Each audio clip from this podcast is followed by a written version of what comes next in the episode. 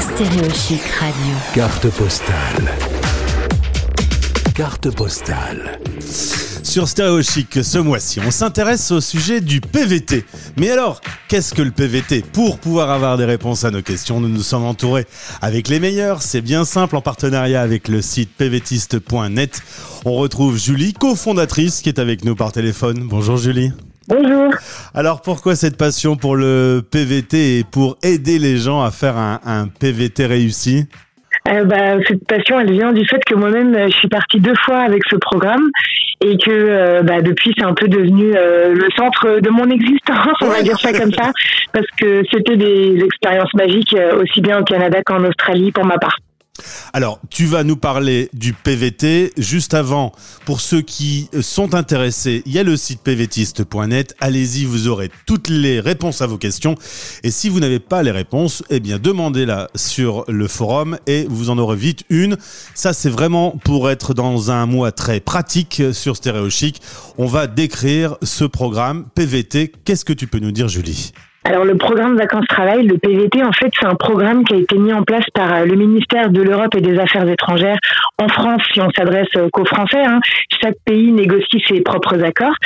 Et l'idée, c'est de pouvoir permettre aux jeunes qui ont entre 18 et 35 ans, et pour certains pays de 18 à 30 ans, de partir vivre à l'étranger pendant 1 an ou 2, ça dépend aussi des destinations, pour voyager, travailler, prendre des cours de langue, découvrir la culture, rencontrer des gens, vivre sa vie. Donc, du coup, c'est un programme qui est assez... qui permet de réaliser pas mal de projets différents. Il y a des gens qui utilisent le PVT pour voyager vraiment, quand d'autres vont vraiment partir avec l'idée de se faire une expérience professionnelle à l'international.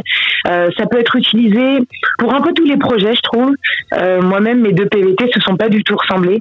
Il y en a un qui était plutôt sédentaire, axé sur l'apprentissage de l'anglais, et l'autre, c'était vraiment la van life, quoi. On a un van, on voyage partout et on vit sa vie. Alors, c'est un programme qui permet de faciliter prioritairement toutes les démarches administratives. Ça ne résout pas tous les problèmes du voyage. C'est ça, exactement. En fait, c'est un programme qui autorise à partir dans des pays assez lointains avec le droit de chercher du travail sur place. Alors qu'à la base, c'est vrai qu'il faut connaître un petit peu ces informations-là. Quand on veut partir en dehors de l'Union européenne, généralement, il faut trouver un employeur avant de partir. Alors que là, avec le PVT, c'est l'inverse. On a le permis de travail, on part, et sur place, on a le droit de déposer des CV, passer des entretiens, changer d'emploi quand on en a envie. Ce qui fait que, même si c'est un peu effrayant de partir sans travail, en étant sur place, on a beaucoup plus d'opportunités qu'en postulant par email à 10 000 km de chez soi. Alors Julie, on peut partir où techniquement ? On a aujourd'hui 15 destinations quand on est français, donc Australie, Canada et Nouvelle-Zélande pour les 3 pays les plus populaires. Ensuite, on a Japon, Corée du Sud, Taïwan, Hong Kong, la Russie, Argentine, Colombie, Chili, Mexique, Uruguay, Brésil. Et depuis très peu, il y a le Pérou, même si pour le moment, on ne peut pas techniquement partir à cause du Covid. Et comment on obtient son visa, du coup, quelle est la procédure quand on veut en profiter ? Alors, ça dépend vraiment des pays, c'est-à-dire que même si le PVT, c'est un programme commun à tous ces pays, chaque pays a décidé quelle était la procédure pour avoir son permis ou son visa. Donc, pour certains, ça se passe sur Internet. Pour d'autres, il faut aller en personne au consulat, alors que pour d'autres, c'est par courrier. D'accord. Donc, ça dépend vraiment d'un pays à l'autre, de même que pour certains pays, le PVT, c'est gratuit. Et pour d'autres pays, c'est payant. D'accord. Évidemment, il y a eu un petit détail ces derniers mois, c'est l'arrivée de la Covid. Certains pays ont donc des mesures sanitaires particulières.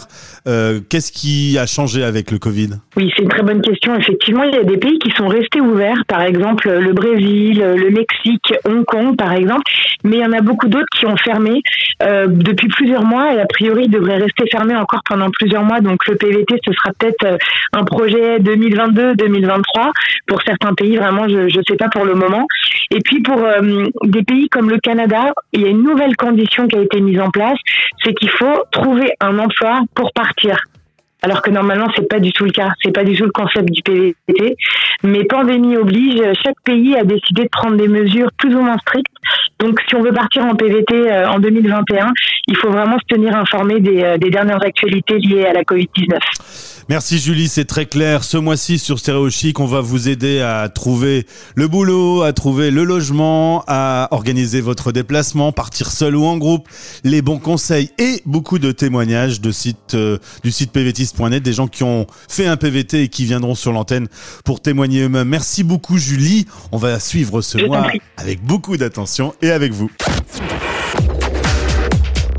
Carte postale sur stéréochic.fr.